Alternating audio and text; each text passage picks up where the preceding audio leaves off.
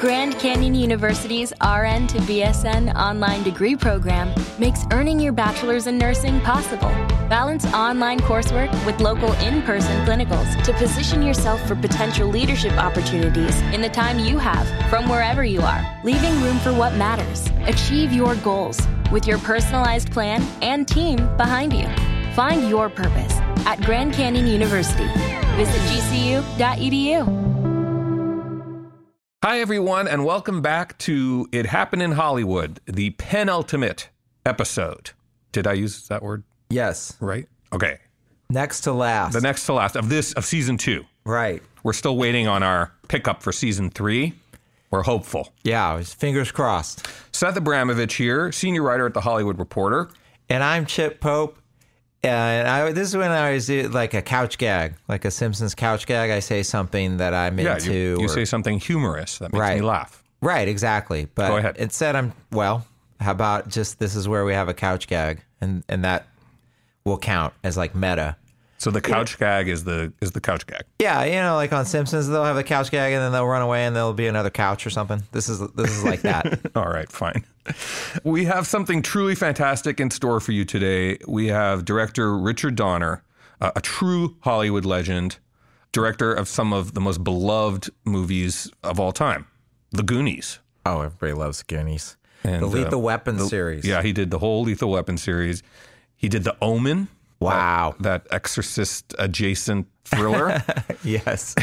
Supernatural horror. And uh, the topic of this week's episode, a movie that is very important to me Superman the movie from 1978, starring Christopher Reeve. And Margot Kidder. Lois Lane. And Marlon Brando. And Gene Hackman. And Ned Beatty. And Valerie Perrine. What a cast this movie had. Ser- wow. Yeah. Incredible cast and really the first big budget studio superhero movie. Yes. And they kind of broke the mold. I don't know. I watch superhero movies now and they just don't hit the tone the way Superman the movie did. Right. So we'll have Richard for you uh, right after the theme song on It happened in Hollywood.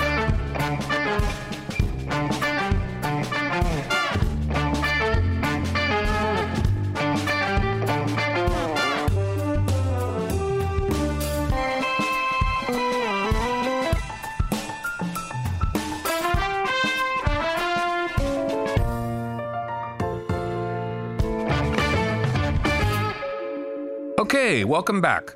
You know, on the show, we have certain movies and people that resonate with us. And, you know, we ask a lot of people. Not everyone says yes, but Richard was definitely at the top of my list this season. I really wanted to get him specifically to talk about this movie. You love Superman, right? I- it's very important to you. I do. It kind of changed my life as a, you know, six or seven year old kid. I think that was when I realized what movies could be and do. Uh huh. And um, I went to the store where they uh, you can get a decal. You pick the decal from a book, and they put it on a T-shirt. And I picked Superman the movie, and um, I wore that shirt till it was shredded. Oh my gosh. Our family had the video disc of this movie. Oh wow! RCA video disc. Anybody remember that? Outmoded technology. Yeah, it was like a record that you'd play. It was a V. It was the, it was kind of split the difference between a VCR and a record player. and it had like one of those Victrola speakers on top. Pretty much, it was our yeah. It was select RCA SelectaVision. It had a really good picture actually. yeah, and so. Richard said yes, and it just so happens that his production offices are down Wilshire Boulevard from where Hollywood Reporters headquarters are. So we all just scooted down the boulevard and went to his offices. And, and what did you make of those, Chip?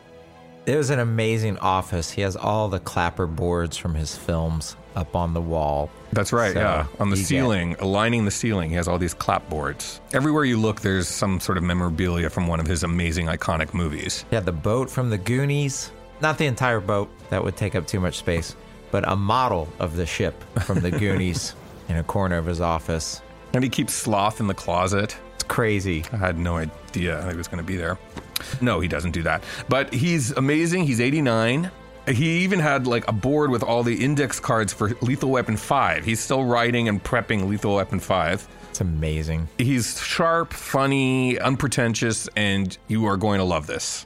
Here's us meeting Richard Donner in real time. This is us sitting down and talking to him for the first time. We're here with a total legend, uh, Richard Donner. Yes. Do you like to be Clapping for to be called um, uh, Dick or Richard? Yes, Okay, Dick, okay. Even if people don't know you that well, you like Dick Donner. Peter, Dick, whatever. I, it's, it's whatever comes out easy. So why don't we just jump right to uh, where you were right before Superman? So you, you had made uh, The Omen. Right, right. And- Good movie, Yeah. I- scary movie. Scared the hell out of me. oh right, the jackal baby and the Yes, with the, that's pole right. through the priest. Right. Oh my God, That was dark stuff. it was dark. It was really scary. Was that kind of riding a wave of The Exorcist? No, and friggin' Exorcist. If we'd come out before, we would have. But the Exorcist scared off so many people, they didn't go to it. But no, we they uh, it was ready. I, it wasn't a wave. It was a. The producer had that material and was at every studio in town got turned down. And then um, Alan Ladd, who used to be my agent and was head of Fox, and somebody slipped me the script because it was at Warner Brothers and being turned down that weekend. And I read it and I kind of saw in my head why it was being turned down. And I went to Alan Ladd with it and he said, let's make it. So it just happened to be the right moment, the right time, right everything. I wish we had been in front of Billy Friedkin, but it didn't happen. I sense a bit, a little bit of a rivalry there with the Not two at all. I love him. I respect him. So, how does one go from a occult, a satanic film like that, smaller scale, A mystery suspense thriller. sorry, that too, to you know the biggest comic book movie ever made at that point? a telephone call on a Sunday morning, hungover, still a little stoned, uh, from a producer with a Hungarian accent who said, I'll give you a million dollars to make a my movie. Or whatever, that's Italian. It was Hungarian. uh, why I gave up acting. And um, it was a telephone call. Guy said, I have this script. I'll give you a million dollars. It's two pictures, one and two. He said, a million dollars immediately I knew somebody was putting me on, one of my friends, especially with the accent.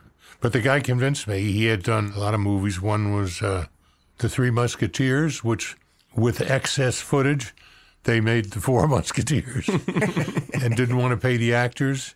There's, I believe, there's a clause called the Salkind Clause at the Screen Actors Guild that you have to declare now, or since then, how many pictures you're making because they got away with. But anyway, That's the name for the producer Salkind. that's right. So he's working with the infamous Salkinds on Superman. Yeah. So who are these guys? It was a uh, kind of shady dude and his son. And so they had been trying to get the rights for Superman for a few years, and finally they got the, the rights to it.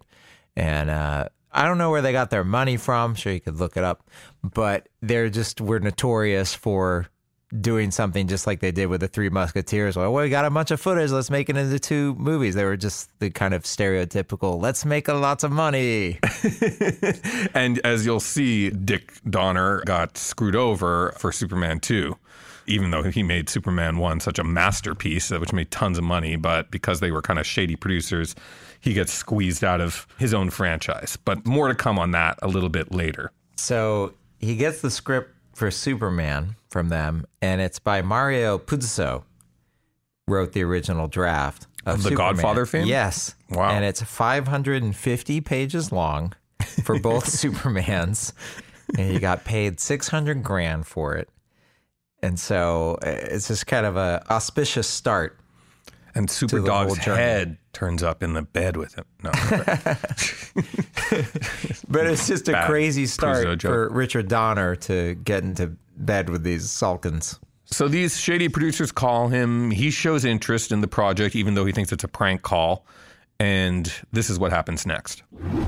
He sent the script over, like to the time I flushed the toilet, the, the doorbell rang. Hmm. It was that tight, and I read it, and um, I was not a great comic book fan, but I'd read Superman as a kid, and um, it was always truth, justice, the American way. In some way, there was a dignity to it. Not shouldn't have been under the word comic book. This was a parody on a parody. And I called a dear friend who I've known for years and I always wanted to work with, a great, great writer, Tom Mankiewicz.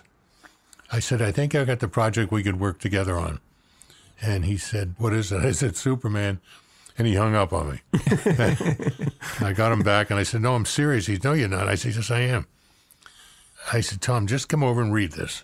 And he didn't live far. So I took another couple of hits and um, they had sent over a package with the script, which was like, script was you get a hernia carrying it. It was two movies terribly written, but not the writer's faults.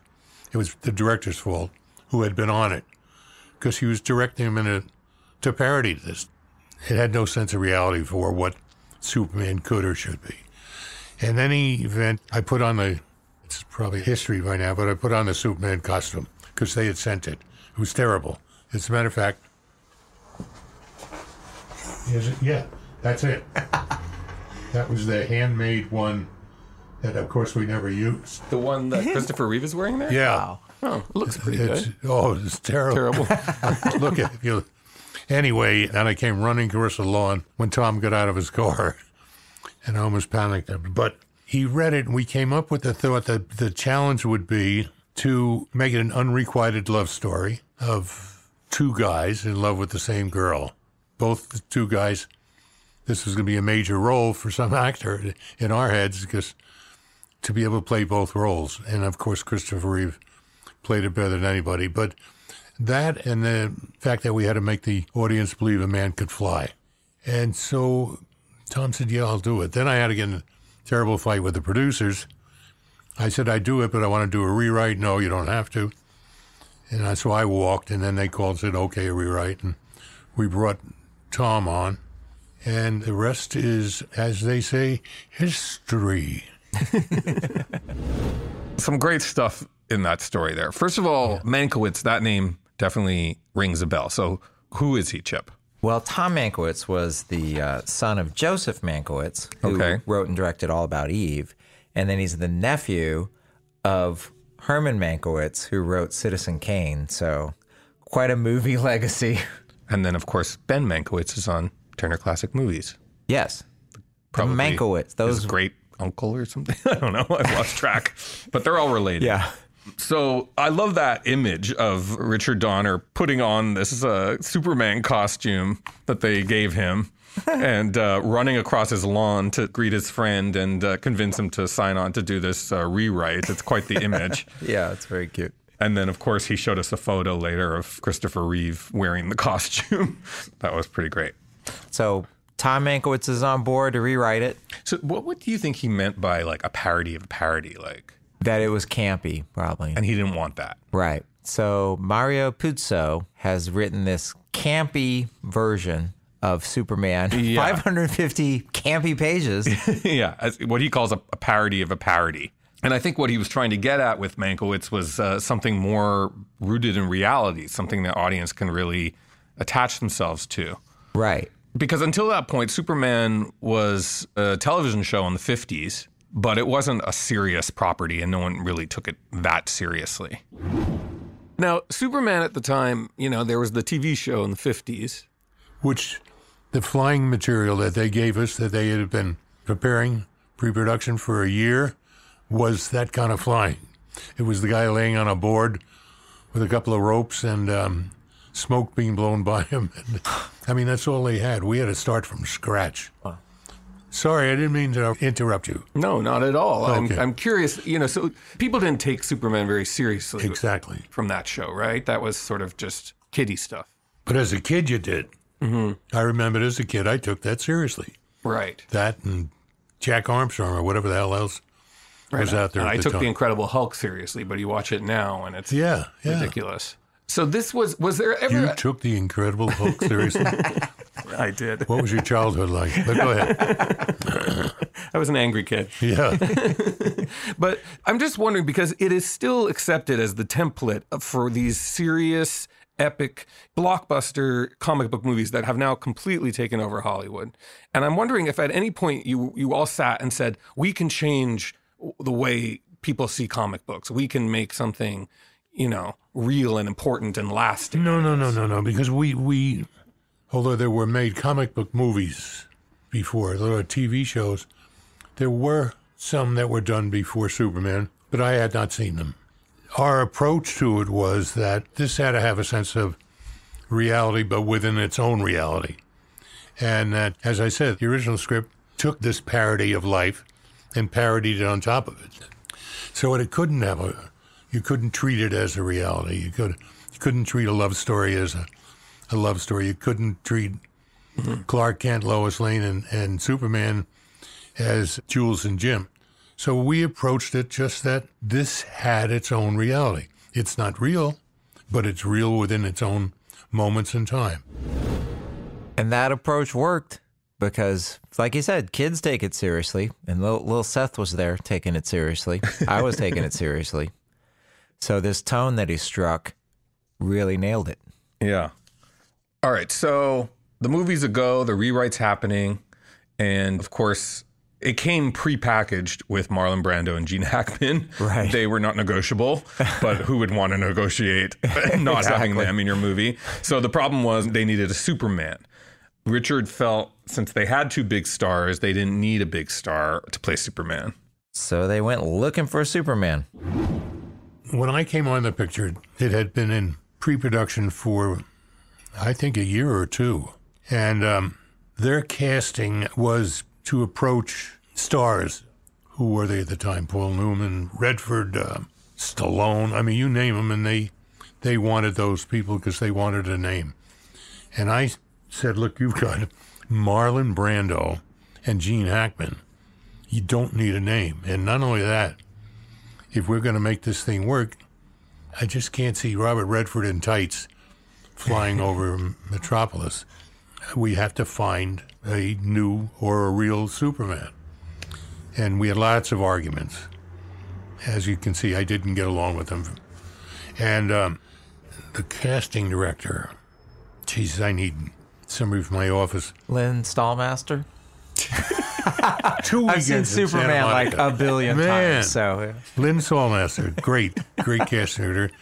And he said, I saw this kid in a play downtown the other night, and I want you to meet him. I said, swell. And we were on the like the 10th floor of the Sherry Netherlands in New York. It was a summer day. Windows were open, and in the window flies this kid. Stands on the windowsill with the wind blowing in his hair, and he steps in. I said, you can fly. I mean, that's automatically gets you the part. He said, thank you. And uh, no, he sat down. yeah, I was like, I was like, where are you going with this? and uh, he was very skinny, hence that picture. And his hair was kind of light blonde, light brown rather. But the whole thing was, he was so serious when he talked about the character and when he read that all of a sudden it was like, I'm hearing it. I'm hearing it the way it was written. I'm hearing it the way I wanted it. But I had a problem. The kid was skinny. So that night, I went to see him in the same play down in the village, and he was wonderful. Really wonderful. Great presence.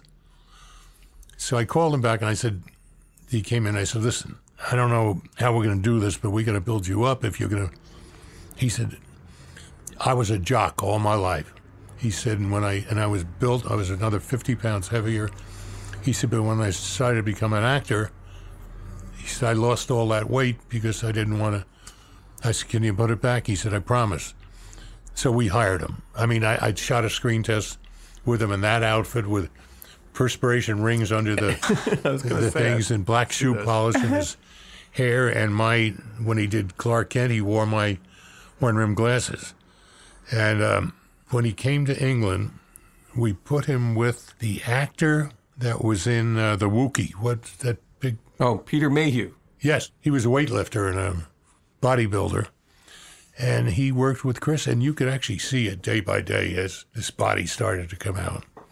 So, um, how did we find Soup? And that's how I tested so many people because the studio wanted them tested, including the dentist of the wife of the producer, who physically looked like him and everything, but but the poor guy was he was a good dentist. It just uh, you know This was Sunday work. Stay away from it. Okay, any fanboys listening, you have to be happy about some of this stuff. Chewbacca was Christopher Reeve's trainer Yeah. to get him bulked up to play Superman. Seven foot two inch I'm- Peter Mayhew, I'm Chewbacca. geeking out. Yeah, and now he's training Superman And, instead of uh, a dentist. And then you get a bonus little story about the sleazy producers who somehow got his wife's dentist to audition. yes. With this dentist, we can film seven Superman movies for the same price. he works cheap, and he'll do all of our teeth. That's, that's probably the producer's pitch. All right, moving right along. So we have Christopher Reeve, this uh, very little known Juilliard grad who's doing some local theater in New York, who's now Superman. Right. And uh, they need his romantic foil, the dogged journalist Lois Lane. Margot Kidder was not necessarily the only choice. There were others. And if you go online on YouTube, you can see auditions of some of the other actresses who tried to be Lois Lane. But here's how Richard got to the decision to cast Margot. We were watching uh, some of the uh, screen tests, they have them on YouTube for Lois Lane. Oh, Lesley Ann Warren was one of them. right. Lesley Ann Warren. Uh, How about a glass of wine? I never drink when I fly. You never drink when you fly. Uh, uh, now then, um, is it true that you can see through anything? Yes, pretty much. Uh-huh. And uh, you are totally impervious to pain. Well, so far. Um, what color underwear am I wearing? Pink. And um, Wow. Stockard Channing. Stockard Channing was did one. Stockard? Gee, you're right. My God. Oh my God. That's all right, Clark. I just didn't hear you knock, that's all. Well, for, you, you know, for goodness sake, the door wasn't even locked. I mean, just anybody can walk in here. Oh, there you go. Running yourself down again, Clark. Oh, very funny. Oh, I'm perfectly serious. Well, anyway, uh, here, little uh, little something for the newlyweds dinner tonight. Pansies. Uh-huh. How different. Oh, would you believe they, they, they grow wild all around here? But you should see what they're charging for roses at that gift shop. Oh, I can imagine. Um, They were all good. They were all interesting. There were three or four of them. They were they were really interesting. There was something about Lois Lane that I couldn't put into words. Somehow I was looking for it, and I got this is the God's honest truth. I was in London, and I had to come back to the States for some reason, California. And Lynn Stalmaster said, While you're there, there's an actress I want you to meet. She was in a series called Nichols with um, Jim Garner. Ah, Jim Garner at, at Warner Brothers. It's called Nichols. It was a, a western, and she was in it. And I, I vaguely remembered her. She stood out. Anyway, um, we had an appointment, and she came in to see me.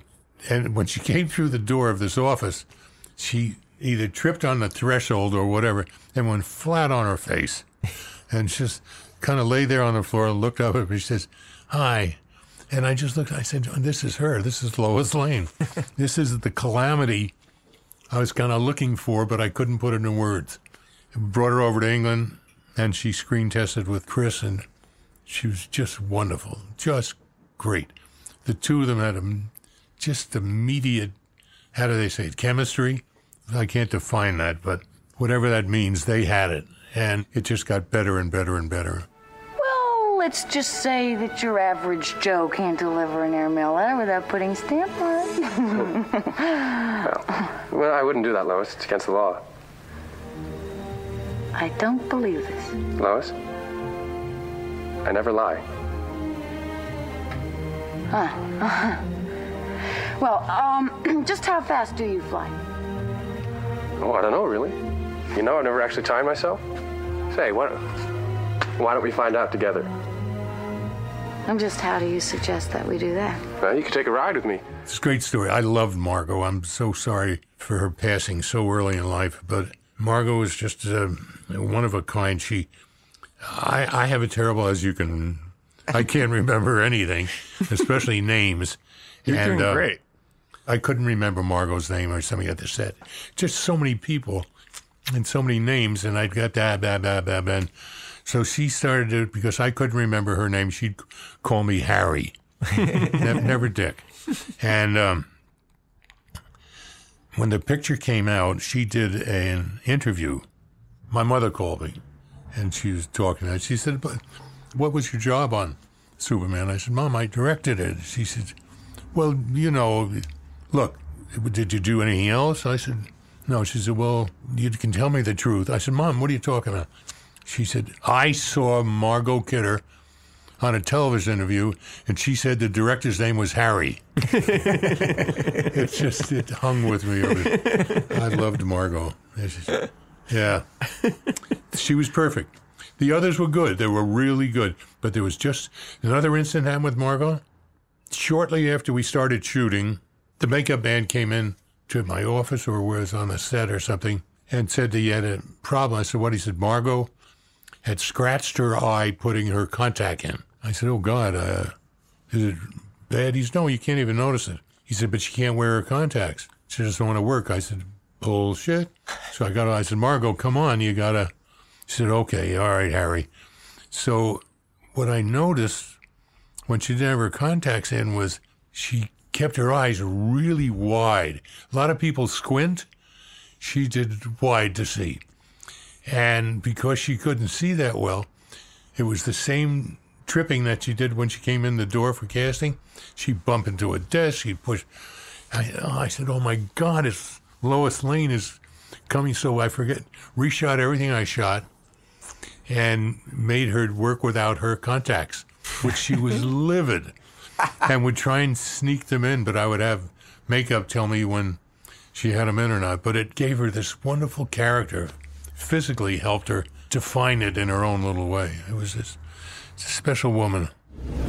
Wow, so it's just a case of finding the perfect people for the parts. I mean, he's found Christopher Reeve, Margot Kidder. They're not huge stars or anything, but you got your Brando, you got your Hackman. And then render them legally blind That's the secret. against their will. Make sure your lead actors can't see to read her lines, and she just bumps into things and becomes instantly charming. Now, as he mentioned before, they had done some development before the project came to him, and they hadn't put too much thought into uh, the special effect of flying, and were just going to sort of do it the way they did it on the TV show, which was a very hacky and fake looking approximation of flying. Right. And he was determined to push this to the next level. And to put it in the Hollywood history context, this is right after Star Wars. So Star Wars had just done all these amazing special effects. They upped the game. So you got to up the game with Superman.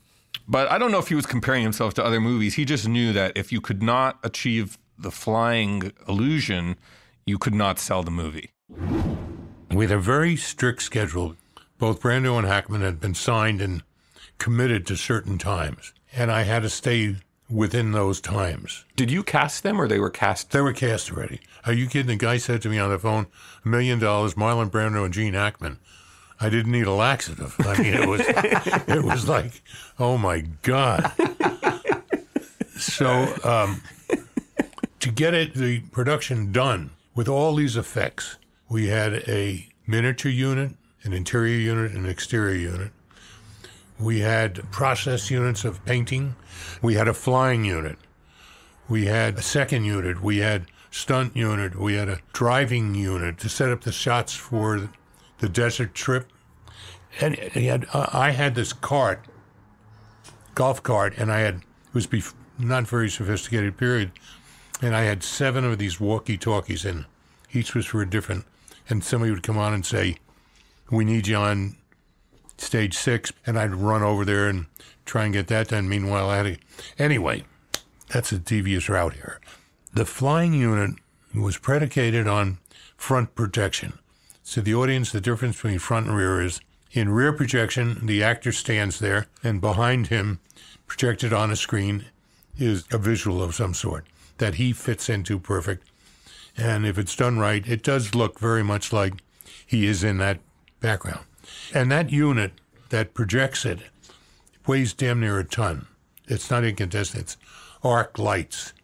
And then there was a front projection unit, and that would be a unit where the actor would stand in front of the camera, and behind him was a screen with nothing on it, but the projector was projecting from the front, not the back, past the actor onto that screen, and you try to marry the two together. And it was pretty good, but immobile, it, you couldn't, everything was rock solid with this heavy machine. And a guy came to me in England named Zoran Perisic. There, I remember, remember that who said he had invented a front projection unit with zoom lenses that I believe weighed 35 or 40 pounds. This was against one that weighed a ton. So even though it wasn't perfected, the producers wouldn't give me the money to help him develop it. But Warner Brothers stepped in and gave him the money. And day after day after day, I gave him a whole unit. Great cameraman, a great crew, great effects guys. I'd leave them alone. And they would try all these different, and it went on and on. And that unit worked for about eight months or a year while we were there, trying to get a shot that looked like a man could fly. And one day, in dailies, I would always invite the crews to dailies or the cast. They ran their latest test, and I'll be goddamned. Christopher as Superman literally flew. I mean, it was amazing. And not only was there applause, but there were tears. I mean, it, it had taken us so long. So Zoran Perisic and his front projection unit is what made Superman fly and gave it the authenticity that we had uh, been looking for. And didn't the tagline of the film end up being "You will believe a man can fly"? Yes. Not only I don't know if it was the tagline of the film, but it was the advertising. Right. The one line, "You will believe a man can fly." and did that come straight from your directive at the beginning? We need to believe a man can fly. Maybe I don't know. That's interesting. Let's just say it then. Yeah, I created that. Wow, Zoran. Zoran was the Superman of the Superman movie. Right. And the Lex Luthor was uh, producers. What are their names? yeah, and the Salkinds are the, The Lex Luthors. We don't want to give you the money to make it look like a guy can convincingly fly. Just put him on a table. put a hair dryer in his face.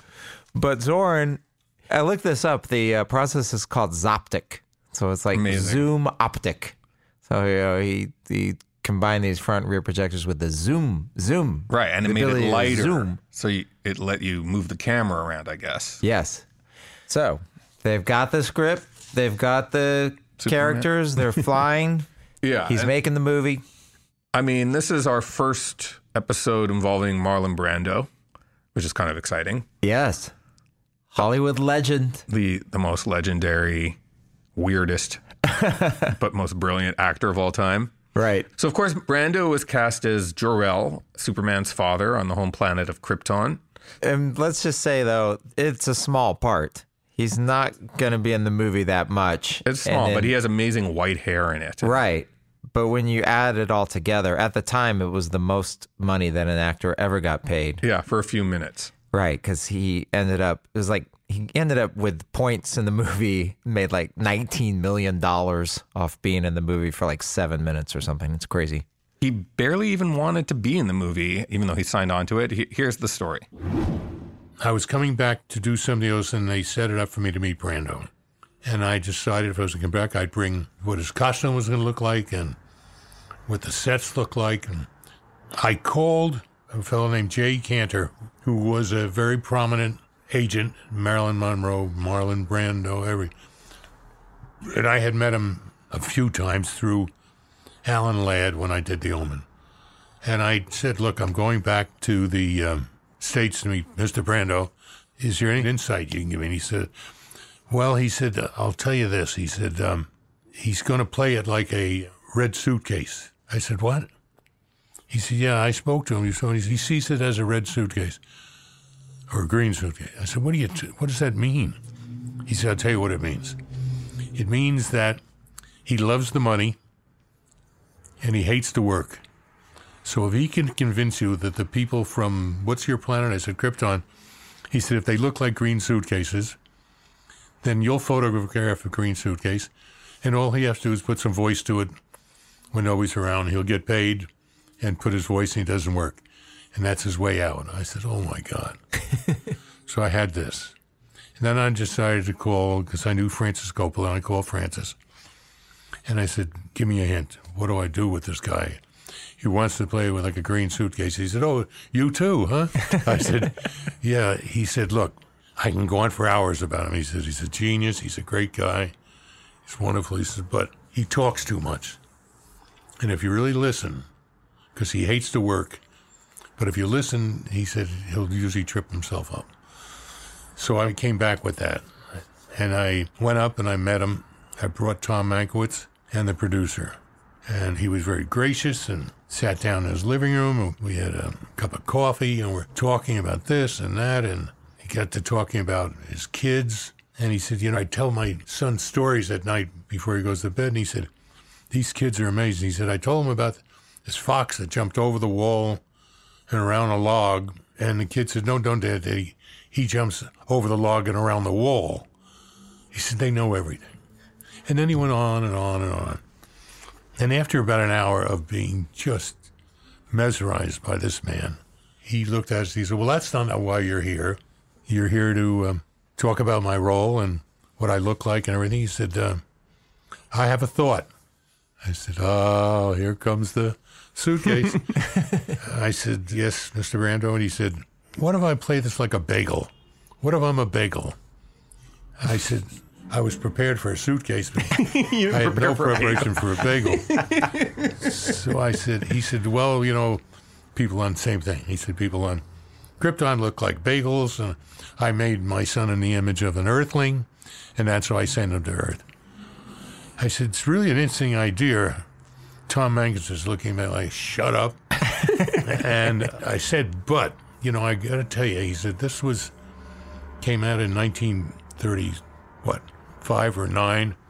And since then, kids around the world, they know what Superman looks like. And he doesn't look like a bagel, he looks like you. And he looked at me and he said, I talk too much, don't I? I said, No, sir. He said, Okay, show me my costume. And from there on in, he was a doll.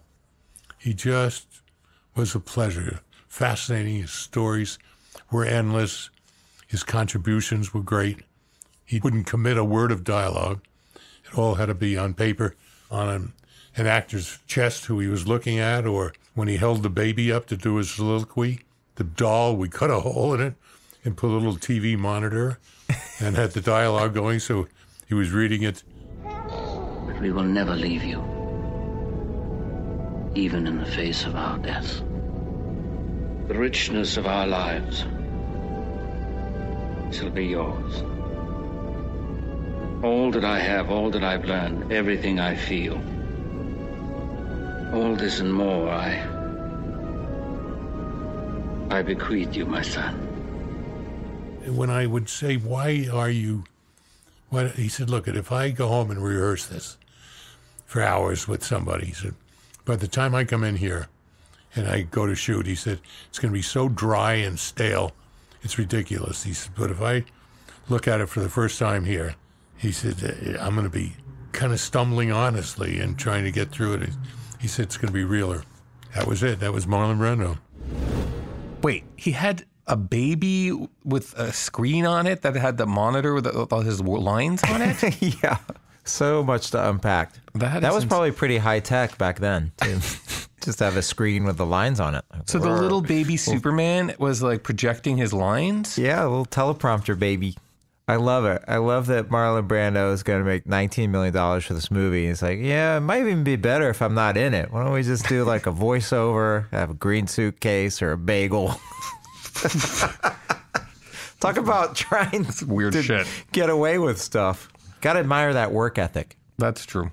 So we should mention that he's also filming Superman 2, right? At the same time. So he's Concurrently. filming all this footage. Yeah. They got all this footage in the can. They got Superman 1. They got 75% of Superman 2. Yeah.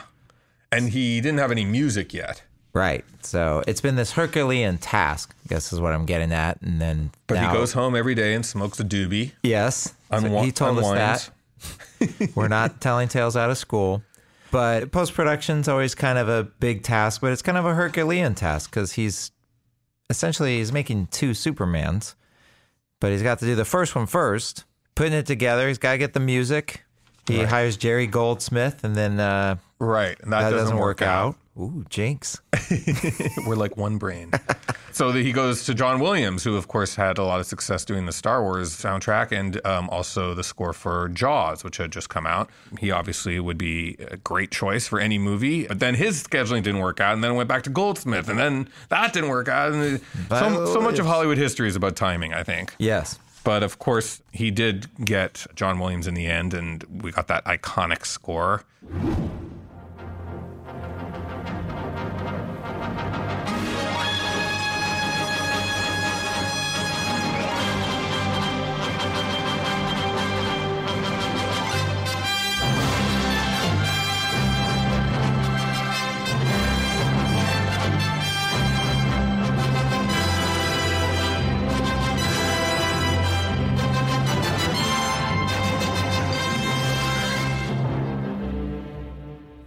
Makes that music say the word Superman.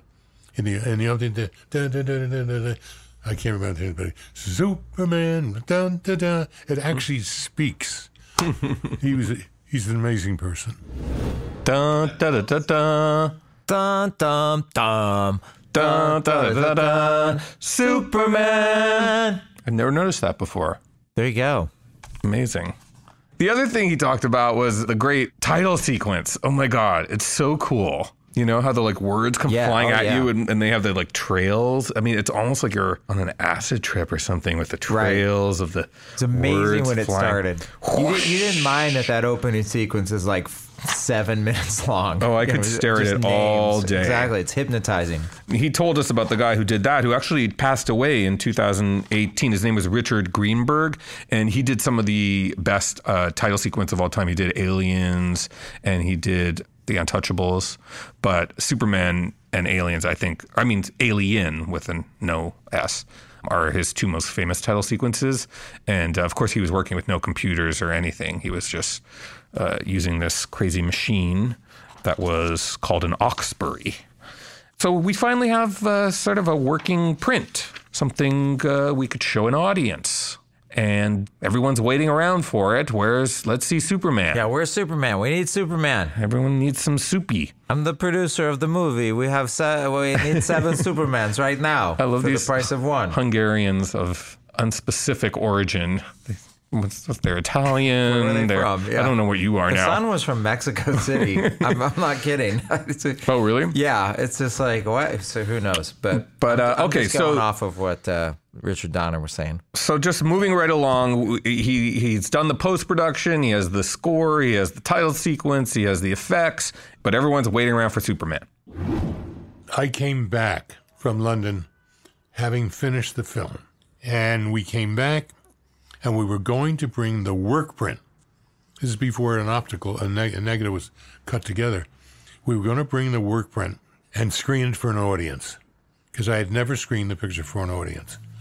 And the deal was that I would, producers would let me bring it to the States and Warner Brothers would set up a special projector to make sure this didn't tear. And we would run it for um, the first audience ever to see it. And when I got back here, I got a call from Warner Brothers that they were in litigation with the producers. And I vaguely remember it had something to do with the fact that there was a distribution date, and that's where the producers had an obligation to deliver the picture by that date. But we we brought it in three weeks early at that point, so the studio booked theaters predicated on the fact that we would be almost a month early. But I, I think the producers said, well, if you want us to bring it in early, you're going to have to pay like a million dollars a day for every day early. It was another 18 or 20 million dollars. And there was a big fight. And therefore, they wouldn't let me have my print to screen because they said, well, you can print that work print and, and show it in theaters. I says, no, you can't. It's a work print. We have to transfer that to a, a positive negative and then an, uh, an original negative and a reversal negative and do the color printing on three stripes. They said, no, no, no. So they wouldn't give it. I never saw that movie until the premiere. And the day of the premiere, it was, we call it a wet print. It came from the lab hot off the presses to the first screening, which I think was in L.A. It was the first premiere in L.A. And so that was the first time I actually saw the movie with an audience. You weren't able to check no, it out to make no, sure the nobody colors saw it good. before. No changes, no nothing. That's got to be terrifying. it was terrifying. It was. So that was a screening, or that was the premiere? That was Well, it was. We had three premieres. We had a premiere there. Then we went to Washington D.C. for the president, and we had a screening there. And and um, the producers wouldn't get me a pass to come in and be part of the screening, the um, introduction to the president. Why were they so mean to you? Yeah, they Gosh. were. They just were. I'm getting upset. Uh, I was getting upset. All all three screenings went well. Then we had a screening in New York, which we kind of called the premiere, although the Washington D.C. was, and then we had one in London. So we had like four premieres for this this movie. And uh, after the first one, I totally relaxed. We had a good picture. Right. So the movie was out of the gate at the premieres, uh, really well received. How could it not be? It was so good. Right. One interesting bit of Superman comic book history was that the creators of Superman, Jerry Siegel and Joe Shuster, were at the New York premiere. And uh, well, here we'll let Richard tell the story, but it's pretty amazing. when they saw the movie at the premiere in New York, one was blind, the other wa- was a mail carrier trying to make a living. Wow. When I had heard about that earlier, I went to the head of the studio while we were still shooting, and I said, This can't be. How can you have two guys that created a dynasty and a, a whole different outlook on life for children uh, and have them struggling to make a living? And when they heard about it, they stepped up and gave them both wonderful, wonderful financial commitments for the rest of their lives. That's Nice. But anyway, when they saw it, they had held back, not knowing for sure what they were going to see. But when they did, they presented me with a, a a bronze of Superman that they had made in 1930 something, and to this day, it's at at my house. This beautiful sculpture of Superman. All right. So in the end, it grossed $134 million on its $55 million budget. Wow. It probably would make a lot more if it came out today. Right. That's talking money from 40 years ago. Adjusted for inflation. Yeah. But even like, I think now with the way superhero movies are, like it just would have been a bigger event. I, I don't think people knew quite what was coming Right, right. when this movie came out. But it wasn't the number one movie of the year, but it was third behind Animal House and Grease. Right. So 1978, a good year for- But for, when pop you- cinema. Yeah, yeah. But when you look at it in terms of time, right? Superman came out in uh, around Christmas, and those other movies came out in the summer. So does it mean that Superman made all that money? I love that you know that that, off month? the top of your head. I do. That's scary. Um, and probably, you know, ultimately Animal House and uh, it's Animal House, I'm sure, ended up making more money as far as how much it cost to how much it made. So Animal House probably didn't cost that much at all. Right. Well, it wasn't a, an effects driven blockbuster. Yeah. All three good movies. We recommend Yes. them. If you've never heard of them, Grease, Animal House, Spoiler and alert. Superman. yes, it's like obvious recommendations of the week. So, as we suggested before, Richard kind of got pushed out of uh, Superman 2, even though he directed in the can like three quarters of it. Right. It's an amazing movie, too, the rare sequel that equals or at least stands alongside the original. Yes. The Salkinds brought back Richard Lester, who directed A Hard Day's Night, but also directed those Three Musketeers movies. So probably, you know, Three Musketeers, one through seven, one through 70. I have a feeling they had a hand in Superman 3 with uh, Richard Pryor, too, which Oh, is yeah. considered one of the worst movies ever made. anyway, amazing to talk to Richard Donner and hear how he did this. I mean, Oh, and by the way, Seth uh, should mention if you're interested in seeing the Richard Donner cut, it's out there. The Superman 2 Richard Donner cut oh, wow. is uh, available in the old school formats, but maybe on uh, streaming and stuff too. But I know it's out as a Blu ray for the geeks. So Richard, as we suggested, is still, and as you could see, is still very much on top of his game and uh, is aware of what's out there. And, uh, you know, we were curious what he thought of where, you know, comic book movies went from the time of Superman and, uh, you know, the sort of dark turn they've all taken. It seems like they're all trying to outdo themselves with the dark, gritty versions of themselves. And uh, he's keeping up with them and he has interesting thoughts on it. They're successful, so I guess that's what the audience wants. Every film I make, or made, or about to make my next one, but every one I make, there's always a feeling of hope or up at the end of the movie. I just, there's enough, I've said this many, many times, enough depression and bullshit out there. Turn on the news, it's free. Why go pay 50 bucks, go to a movie, and come out depressed? I, I just think there's a fantasy about movies should make you feel up and great. I, I, I don't like. I saw the joke, the Joker the other night. Me too. Did you see it? Did you like it? Yeah. Thought it was really well made, but I don't know why. I don't know why either, but it's brilliant. Yeah. It's brilliant. But uh, you know, Well, you know it's why. Kind of like I don't know why you need to do that movie. Well, you do in a strange way, because you've seen movies with the Joker, but he just came on the screen and he was part of. But who was he and why was he there and how did he get there? To see this guy's history and how he became the Joker and what his life was like. I thought it was fascinating. I think it was really well written. Wow. But I, I thought the actor, Joaquin, Yeah, was oh, I was- genius. yeah, definitely. Oh my God, not a moment of self consciousness and, and all of that. And the director was just wonderful. And the writing. So that's the answer to your question. anyway, anyway that, that- but that's dark. It's very, yeah, very, I, very I dark. I prefer like a upbeat thing. You know, Me- I, I I, do liked when the Joker was, you know, just wanted to listen to Prince and deface art. You know, that was Yeah, fine. yeah. you know, I don't need to get nightmares well, from the comic books. that's all the divergent things that come out of a, a movie today. If it's successful, everybody jumps onto something. So there you have it. He was a big fan of the Joker. This was before the Oscars that we interviewed him, and of course, Joaquin went on to win Best Actor. And uh, but it doesn't surprise me. It kind of fits in, I think, with his Superman philosophy, which is to right away strip away the, the jokiness and to get to the reality of it. In terms of Superman, it was a brighter story. Um, although Superman 2 gets pretty dark. You have the Right, right. president of the United States on his knees yeah, in front of these uh, alien uh, villains. But uh, yeah, I think he he believed it. He wanted to convince people that a man could fly, he could fall in love with Lois Lane, and he wanted to believe the Joker could come out of something right, right. real. So so that that sort of made sense to me that he would like the Joker. Yes. And in a way, uh, Joker is kind of a direct heir to Superman because it was popular. It was also a critical success, and all of those things Yeah, uh, were Superman the movie, Superman 1978, same things.